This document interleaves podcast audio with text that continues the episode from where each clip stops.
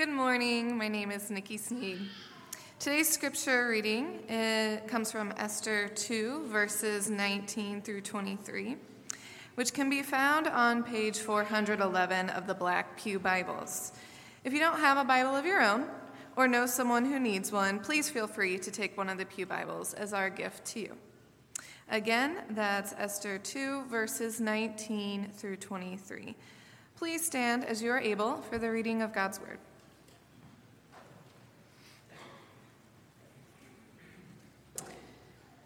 Now, when the virgins were gathered together the second time, Mordecai was sitting at the king's gate. Esther had not made known her kindred or her people as Mordecai had commanded her, for Esther obeyed Mordecai just as when she was brought up by him. In those days, as Mordecai was sitting at the king's gate, Bigthan and Teresh, two of the king's eunuchs who guarded the threshold, became angry and sought to lay hands on King Ahasuerus. And this came to the knowledge of Mordecai, and he told it to, to Queen Esther, and Esther told the king in the name of Mordecai. When the affair was investigated and found to be so, the men were both hanged on the gallows, and it was recorded in the book of the Chronicles in the presence of the king. The word of the Lord. So we continue in our series on the book of Esther. As you might recall from, from last week's sermon, we, uh, we tackled this very interesting book. And the, the time frame of these events is uh, about 100 years after the Babylonians took God's people out of Jerusalem. And so now uh, regime has changed. Now it's the Persian Empire that took over for the Babylonians, and they said that it's okay for the Jews to come back to Jerusalem and rebuild. You can read about it in the book of um, Ezra and Nehemiah, the rebuilding of the city, the rebuilding of the temple. But at the same time, many, many Jews stayed. And so they're all over the Persian Empire. And this is a book about the Jews who stayed, and specifically about Esther, this Jewish girl who becomes a queen. She becomes the new queen. And Mordecai, her cousin, who is um, also involved in the politics of the day. And so the weird thing about Esther is that uh, the name of God is nowhere, nowhere mentioned in the book. So there's no mention of God. In fact, I would say that all religious language has been taken out of the book. It's really strange, and especially if you're familiar with the Bible, all Bible books have a lot to say about God, of course, right? But Esther deliberately, the author deliberately avoids mentioning God or using any religious language. And so the question is why? And my answer is that it's meant to show, the book is meant to show that God is at work even when he is not visible, even when we are in the culture that does not even acknowledge God's existence. Esther is about God's providence. It's about God working behind the scenes. It's about God working in a, through his people and for his people in a culture that's hostile to, to the gospel, which makes the book, I think, very relevant for us today. So today we're going to talk specifically about God's providence. So, what do I mean by providence? I'll give you a quote from Calvin before I define it. John Calvin said that the greatest misery which can befall a man is to know nothing of God's providence. And conversely, that is an exceptional blessing for him to know it well. Calvin says one of the greatest things you can have in life is know about God's providence, and one of the greatest miseries is not to know about God's providence. So, what is it? God's providence is a biblical teaching that God works all things according to the counsel of His will. Providence is about recognizing God's hand in all of our lives. Providence is about God working, always working, and doing everything according to His plan in your life. This is how the Westminster Confession defines it.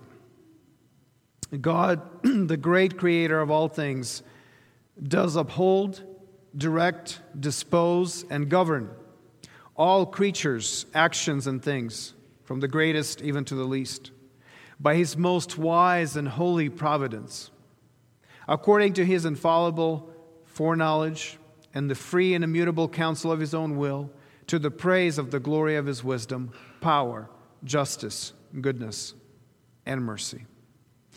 When we talk about providence, we're talking about God's will being unfolded in your life. All these different events that are happening in your life, all the decisions that are made, all the twists and turns, all of that somehow fits into God's plan. And God is actively involved in all these different things in your life. Martyn Lloyd-Jones, the English preacher from mid 20th century, offers this metaphor for us, and I think it's helpful. He says the doctrine of providence tells us that the universe and everything within it is like a great ship which is being piloted from day to day, hour to hour, minute to minute, second to second by God Himself. So Lloyd-Jones says our world, the universe, our lives, it's like a, this great ship, and God is guiding and He's piloting this ship and he is attentive to its course. Second by second, moment by moment, God is involved in the development of events in our world. Now, I'd like to expand on this analogy a little bit. Imagine that this ship that's being piloted by God has both a sail and a motor. So, most of the time, God skillfully uses currents and winds to keep this ship on course. But every once in a while, he starts up the motor and goes against the wind and goes against the currents. Now, in both cases, if you imagine, in both cases, God is completely in control. The captain of the ship is completely in control, whether he is using wind and currents or whether he is using a motor to go against those natural things. Either way, the ship goes according to the course that's laid out for it by the captain. And so God is always in control. God is always directing events in exactly the way He wants them to develop. Sometimes He uses supernatural means. And sometimes it goes against the current, it goes against what we think what the natural development would be. But most of the time, the vast majority of the time, God is using these natural means. In either case, God is completely in control and His providence rules. So, in most of our lives, if you think about your lives, and if your life is any, anything like my life, which I would imagine would be, would be the case, even if you think about the stories in the Bible, the events recorded in the Bible, most of the time, God does not work in miraculous, supernatural ways. Is that true? Yeah, in my life, most of the time, God doesn't perform miracles. Sometimes, sure. I'm reading the Bible, and there's this great seasons of God's miraculous activity, like Elijah and Elisha, right? Or Moses, and the crossing of the sea in the Exodus. Or, or you get to the apostles in the early church. You know, those are, those are seasons of God's supernatural activity. But there are few in Scripture. The rest of the Bible, the rest of the Bible, which is the majority of the Scriptures, the majority of my life does not include God doing supernatural things. Most of the time, He works through natural means. And that is primarily what we call God's providence, that God is working behind the scenes. We can't see Him. And so He's working, but He is nonetheless, and not in any lesser degree, He's in control of my life or of the events that are described in the Scriptures. The prophet says in Isaiah 45, he says, Truly you are a God who hides himself, O God of Israel, the Savior. Now it's interesting that Isaiah would put together, You are God of Israel, our Savior, and yet you are a God who hides himself. Now, this is exactly the point of Esther. It's an exceptional blessing to know God's providence well, as Calvin says, because this is what our experience of God is most of the time. Most of the time, I don't know, 95, 99% of the time, I don't know what the math is on this, but most of the time, God is working in your life and in my life through providence, through invisible things. It's His invisible hand that's involved in my life. If I only recognize God's activity when He parts the sea, right? And that's when I say, well, now I know God is real. Now I know God is involved in my life.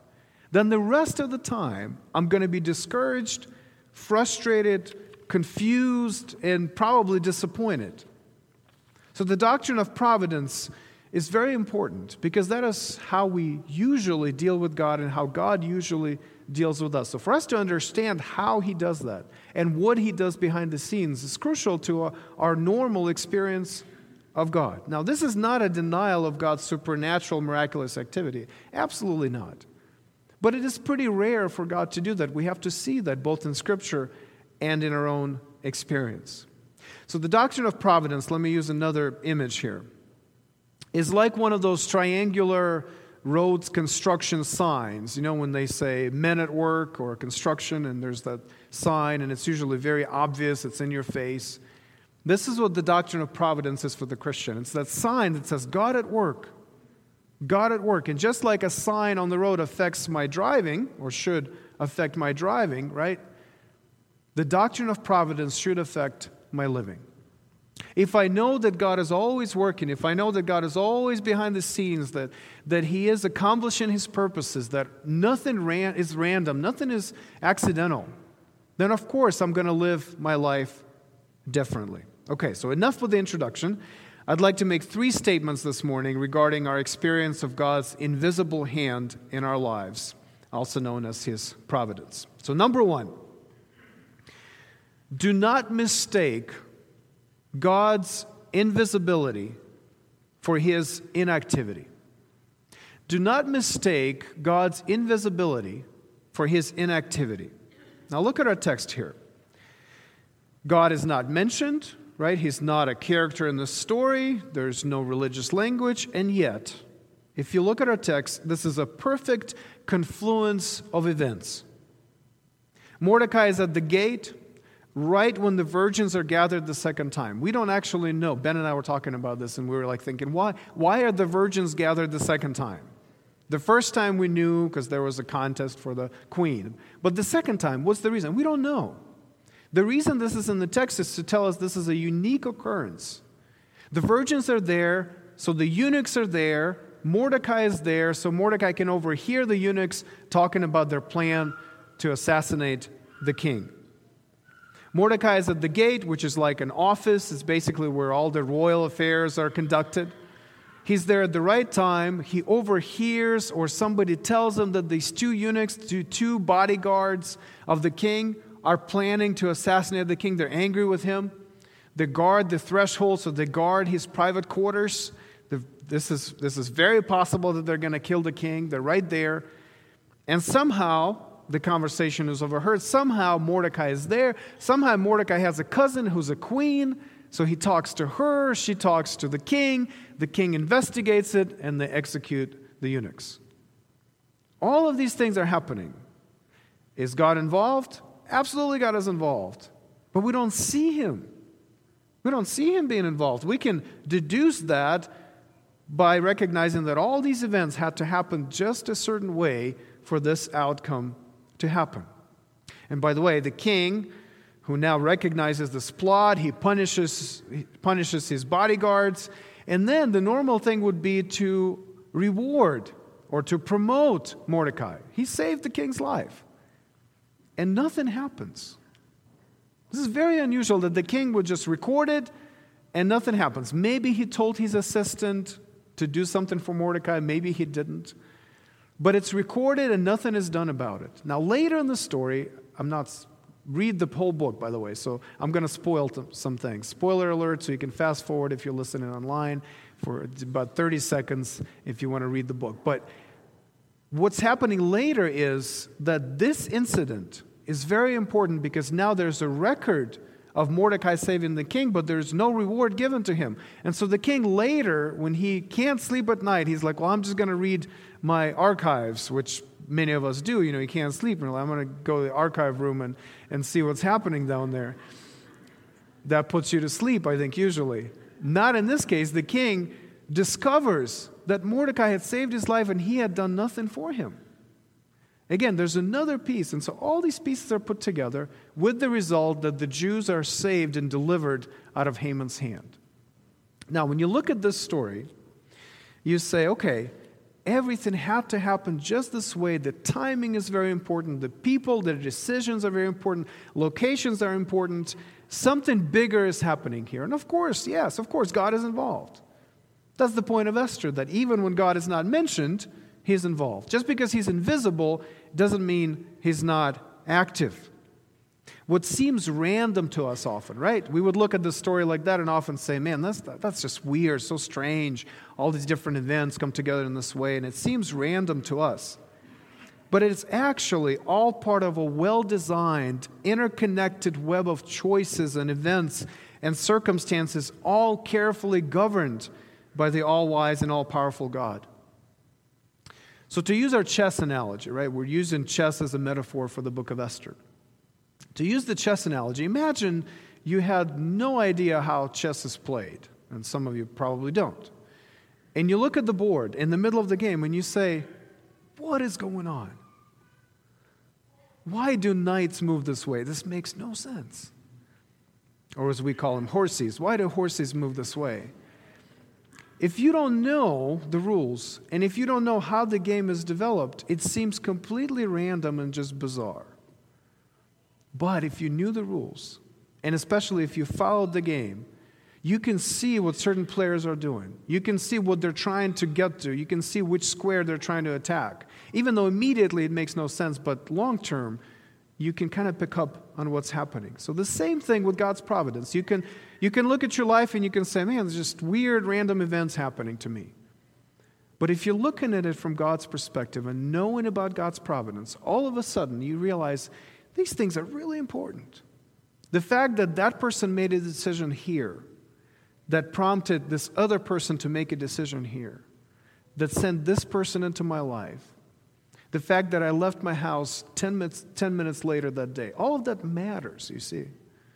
And, and, and we, because of the secular mindset of Esther, it forces us to consider it. And it forces us to say, is it random or is God really involved behind all these different events? And of course, the book of Esther is teaching us that just because God is invisible doesn't mean he's not inactive. That he's not active. God is always at work and God is always in control. Now, maybe your life this morning seems chaotic and random. Maybe you feel God is silent and hidden in your life. Learn from the book of Esther.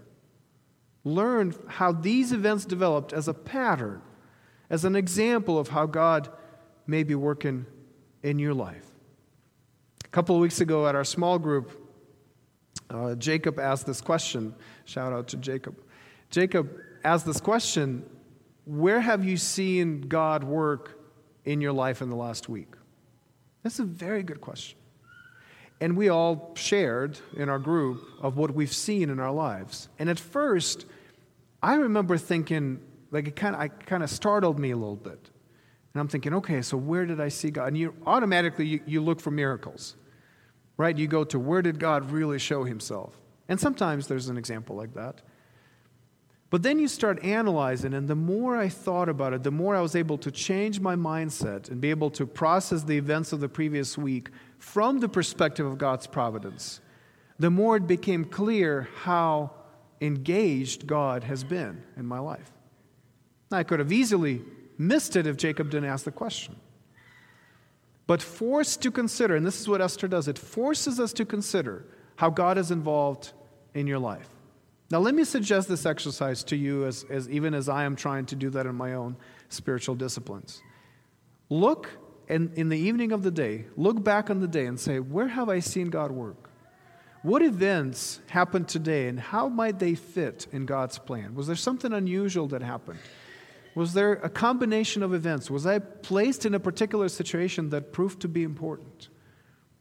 And you simply recognize that God is involved, He's active, He's working in our lives. Now, secondly, so my first point was not to mistake God's invisibility for his inactivity. Secondly, do not mistake God's invisibility for his ineffectiveness. Do not mistake God's invisibility for his ineffectiveness.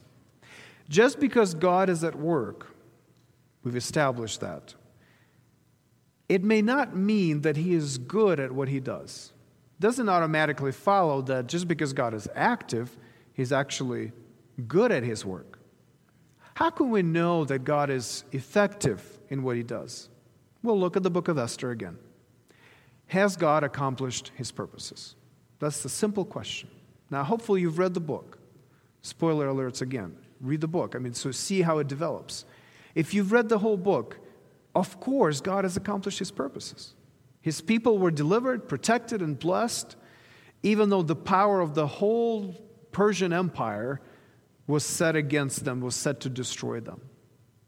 It's very important for the author of Esther to point out who the players are here. And he begins by introducing Mordecai as he's a Jew. He's introducing Esther, she's a Jew, even though her identity is then hidden for, for some of the rest of the book. But the introduction is these are God's people. These are the people that God has chosen. These are the people that God has committed to, and God will effectively protect them. God will effectively bless them. God is not going to leave them, even when the whole empire is against them. Haman is presented as the enemy of the Jews, which is why he loses, because he's the enemy of God's people. The whole story though it avoids, it avoids religious language, there's no mention of the covenant here, but the whole story is told in the context of God's covenant promises to his people. By covenant, I mean God's agreement, God's desire to bless his people. When God picked Abraham and he said, I will bless you, and from you there's going to be a nation, and I will protect this nation. And those who are for this nation will be blessed, those who are against this nation will be cursed. And so God's people, this is just the outworking of that, of that covenant. And God is, the, the history of Scripture and the history of God's people tells us God is extremely good at effectively blessing His people. And so for us, the new covenant people of God, He promises to work all things together for our good. And as He promises, He actually does it. He actually does it in our lives. William Cowper wrote a hymn about God's providence. It's a great, great hymn worth spending time looking at the words. One of the verses goes like this Deep and unfathomable, oh, I can't say that word, I'm sorry. Deep and unfathomable, do you understand this word? I can't say it. Unfathomable. Kind of kills the, the direction I'm going here, but deep and unfathomable minds. I'm just going to go through this. Of never failing skill, he treasures up his bright designs and works his sovereign will. This idea of God's never failing skill, that he's very effective, he's very practically effective in what he does. Now imagine this if we are God's people, bound to him by his covenant, his own oath, his own promise to us to bless us. And God says, I will use all my wisdom and I will use all my power, my never failing skill. I will use all of that to save you and to bless you. Yeah, this is quite a statement. I mean, even as I'm saying it, I'm realizing God Himself, in all that He has, says, I'm going to commit myself to work in your life naturally or supernaturally, to make sure that all the promises of God come true. It's amazing, but that's, that's exactly what's happening in a Christian's life. We see this whole story, this whole principle, and in practice play out in Scripture. Every event, every decision, every circumstance, every turn of history, all of that has worked for the redemption and blessing of God's people. Now, if you just, just look at the, the events described in Scripture, right? In Abraham's life, God's providences, and there are many different events, different turns, right? In Abraham and Sarah's lives, establish the covenant between God and his people. It's through him that God comes to us. The providences in Moses' life establish the community of God's people. The providences in David's life establish the kingdom. The providences in Solomon's life established the temple. And then you fast forward to the New Testament, the providences in Paul's life and other apostles' lives established the church. And God is very effective. And it's easy to see that when you're looking back, when you have the record of God's work, you have the record of God's faithfulness. One of the most encouraging things to do, I think, in Scripture is look at the genealogy in Matthew 1. And some of us, we skip over that part. There's a lot of names we can't pronounce, like I can't pronounce certain words this morning. and you look at that, and, and it seems boring.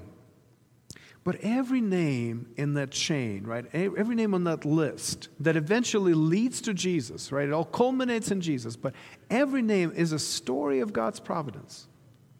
Every name shows us how God specifically and intentionally was involved in that life so that that life becomes part of this chain of events, all leading up to Jesus, who would come to bless and save his people. This is how God works. I'm trying to establish that God is always active. And as He is active, as He is working, He is always effective in accomplishing His purposes. So when you think about your life, remind yourself, it's, say that to yourself, pray that. Put it on, put it, you write it down, put a post it note on your fridge or above the sink, wherever you can see it, that God is in control of your life that his purposes will not be thwarted. That just like in the book of Esther, he is working behind the scenes to save and bless you. Now, here's a warning that comes with that. As much as I want to affirm this idea of God's providence, I want to warn us against being too quick to point out what exactly God is doing in someone's life. Because when you come in in the middle of the story, now, with Esther, we have the whole story. But often, when you're talking to somebody and they're saying, This thing happened to me, many of us are too quick to say, Well, this is because God is going to do that. God is going to use that to bring many people to Christ. You don't know that. And I'm afraid that when we jump to conclusions, and maybe for good reasons We're trying to comfort somebody. Maybe it's a tragedy that's happened to them, and we want to point out how God is going to use it for good, and we want to give something specific to them to hold on to.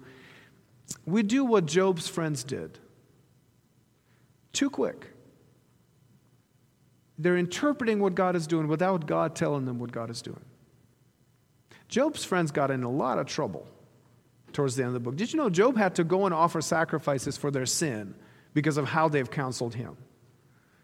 They were too quick. They were saying, well, obviously this is happening because of, you know, your sin. That's not obvious. And so when you're comforting somebody who's in the midst of this very difficult situation, yes, tell them that God is in control. Yes, remind them of the good purposes of God developing in their lives. Remind them of God's providence. Remind them how God has worked in the book of Esther, putting different things together for his good pleasure. And yet, at the same time, let's be humble to say, we don't know how this is going to develop still. This story isn't finished yet. And we're going to see, and one day we will know exactly what happened and why. But now, maybe it's okay to say, I, don't know. I know who God is, I know His covenant promises, but I don't know exactly what He's doing in your life. So this week, many of us were thinking about 9 11, of course, on Tuesday. And, and maybe you remember when 9 11 happened, there were many stupid comments that people made in the moment, right? Some of them pastors, maybe many of them pastors. Too quick. You don't know what's happening. Too quick. Be humble and say, I don't know. I trust in God's providence that even this event, even that horrific event, somehow fits in His sovereign good plan for His people. And yet at the same time, I don't know exactly what God is doing. There's a mystery to God's providence, and we need to be humble to accept it both in our lives and say, maybe I don't know. Maybe I won't know till glory why God is doing. And that's okay because I know Him as a covenant God who loves me. But certainly when we try to counsel others, let's be careful to give our interpretation of God's providence. And finally, my last point do not mistake God's invisibility for his indifference. Do not mistake God's invisibility for his indifference. He is active, he is effective, and he cares for you as he is working in your life. We may believe that God is at work, and we may believe that he's very good at what he does, but the question is does he care about us in the moment? Are we just pieces on the board of a cosmic chess game, right? And he just moves us around so that his purposes are achieved, but he doesn't really care about anybody in particular? I think that's the question behind the book of Esther. Remember, these are the people that live in this, in this pagan society now. They've, they're, they're away from the temple, they're away from the city, they're away from, from kingship, there's no priesthood, all these things are gone. They've broken the covenant, they have failed, uh, they have not, they've not been obedient to God, and that's why exile happened. And so now they're away and they're thinking, does God still care for us? Is what God doing behind the scenes, does it apply to me? Is He doing it for my benefit? So maybe for God's people in general, maybe for His purposes in general, but am I part of that? Does He care about me? And the answer in the book of Esther is absolutely yes. God cares about His people. He is not indifferent to our struggles, He has not rejected us. When we talk about providence, we must remember that it's rooted in God's care for us. He does all that He does because He cares and He loves us. It's His steadfast love that is the foundation of His providence. Yes, He is pursuing His glory, but within that, He is pursuing our good. And by our good, I mean every person that is part of His family, that is part of His kingdom. And so, even the most difficult events, in our lives, the most painful moments in our lives, are used by God for our good. One commentator says, God's invisibly at work, making even life's greatest disappointments a link in a chain of good things yet to come. We cannot see the end of things from the middle and must walk by faith, not by sight.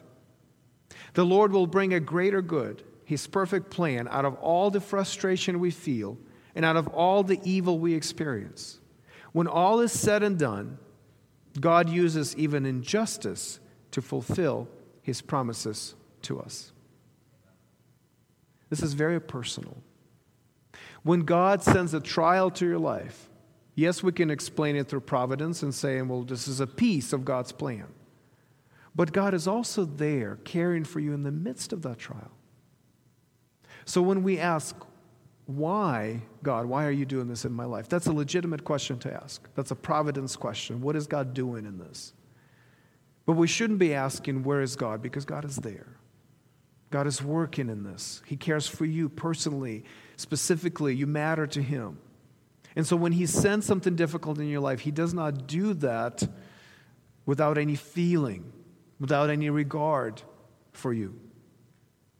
And so let me tell you this story as we try to wrap up here about William Cowper. So I quoted from his hymn, God Works in a Mysterious Way.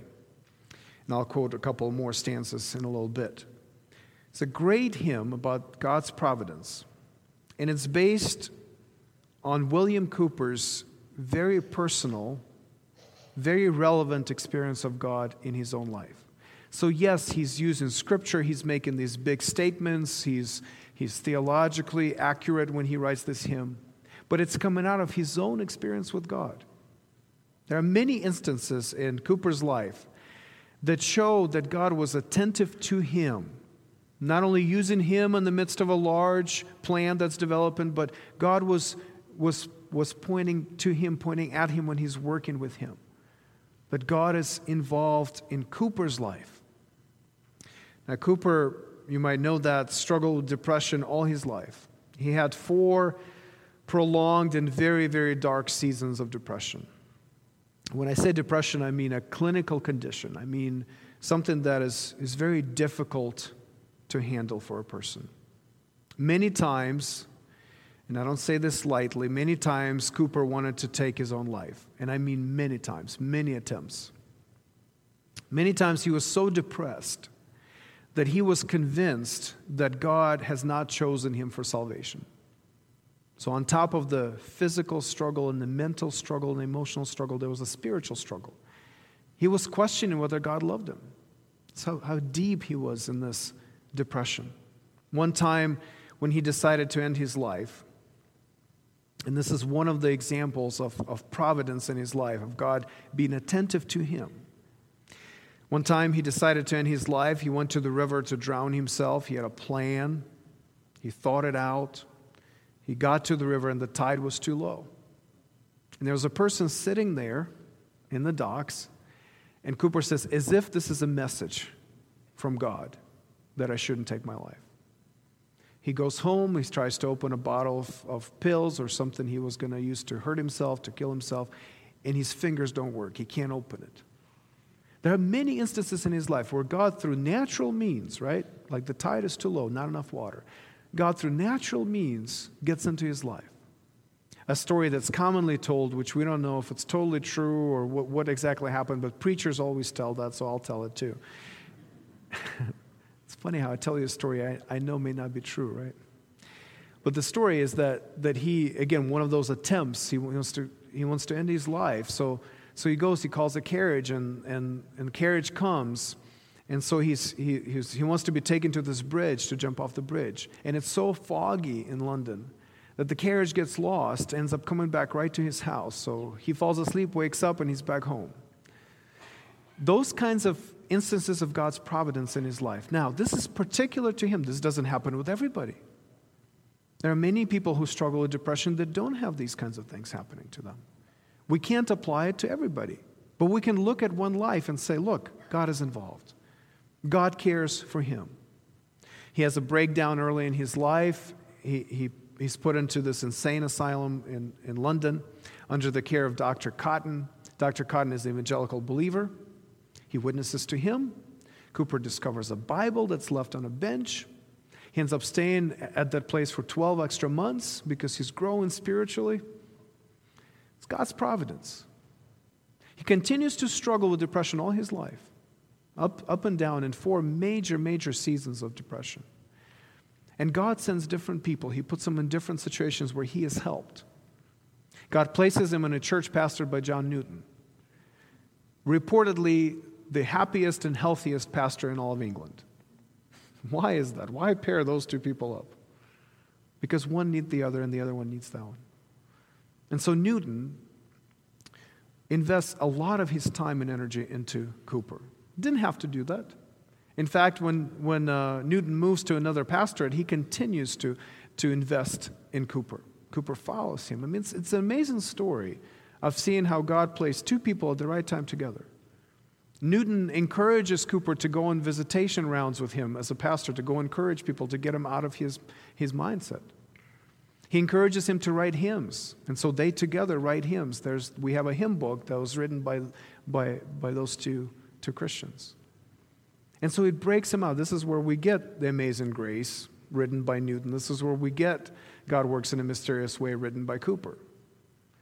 So you have all those different things coming together, all natural things, all natural occurrences, natural events, but they all come together to bless this one believer because God is attentive to each one of us personally. And so when we talk about God's providence, this isn't just this general, this big picture stuff. Of course, it is that, but it's also very personal and intentional and meant to show you that God cares for you. Cowper, because of all these providences in his life, as well as the testimony of Scripture, which he held on to even when he didn't believe that. He would write hymns that he didn't believe in his heart, but knew them to be true from Scripture. And because of that, even in the midst of all, all of his tremendous pain and suffering, Cowper could write, Ye fearful saints, fresh courage take. The clouds you so much dread are big with mercy and shall break in blessings on your head. Looking at the dark clouds in his life, he knows that the rain is going to come and the blessing is going to come from that. Judge not the Lord by feeble sense, but trust him for his grace. Behind a frowning providence, he hides a smiling face. He could write that because he knew it from his experience, because he knew that God cared for him. As God cared for Cowper, as God cared for Mordecai and Esther, so he cares for you.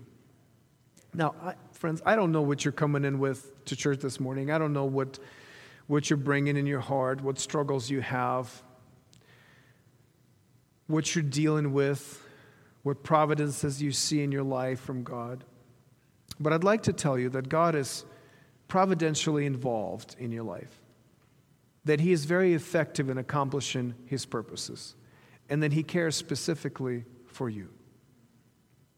And even the very difficult and painful things in your life are part of His good providence. Behind a frowning providence, what seems like a frown to us, He hides a smiling face. I'll finish with this. What is the greatest example of God's providence? Unquestionably, it's the cross of Jesus. Unquestionably.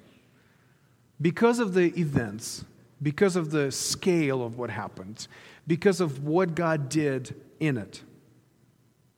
Now, when you think about Christ's life, sure, there were many miracles during his ministry. Sure, God spoke to him and through him. There's audible voice of God in Christ's life. But when Jesus was on the cross, God was silent.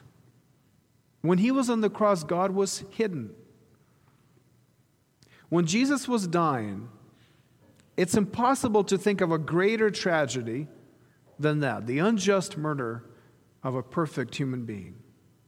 Was God active in his death? Yes. God was active. He was invisible, but he was active in Jesus' death because scripture tells us Jesus was delivered up according to the definite plan and foreknowledge of God. Definite plan and foreknowledge of God. God is very much orchestrating these events even as Jesus is dying on the cross. Much like in the book of Esther, God is working behind the scenes. He's bringing all these different people together Pilate, and Herod, right? Like all these people, and the high priests and his disciple, everybody's right where they need to be so the, the outcome that God wants is achieved. The cross is the culmination of millennia of God's providential work. All these different things have to fit together, all the streams have to come into one river on the cross. And finally, when Jesus dies, and we know what's happened, and we can read the scriptures before he died and after he died, we would say, of course, God is active in this. Of course, this was not an accident, this was not random. God is very much involved in that. Let's ask the next question Was God effective in accomplishing his purposes in the death of Jesus? What's the answer to that? Yes, absolutely. The cross is the fulfillment of hundreds of promises that God made to us. It's on the cross that the new covenant is sealed, that we are ushered into this new type of relationship with God by grace. Everyone who believes in Jesus can be forgiven and accepted by God and given all the benefits of somebody who belongs to God's family and God's kingdom. God did exactly what He has purposed for His people on the cross. The cross redeems us, the cross restores us, the cross reconciles us to God. So when you look at the cross and you say, What is happening here? Is God even here? Yes, God is here. And what is God doing? God is blessing us. God is working out His purposes and God is accomplishing what He wants for His people. His redemptive purposes for us. And so the final question is Was God caring for us in the death of Jesus? And the answer again is what?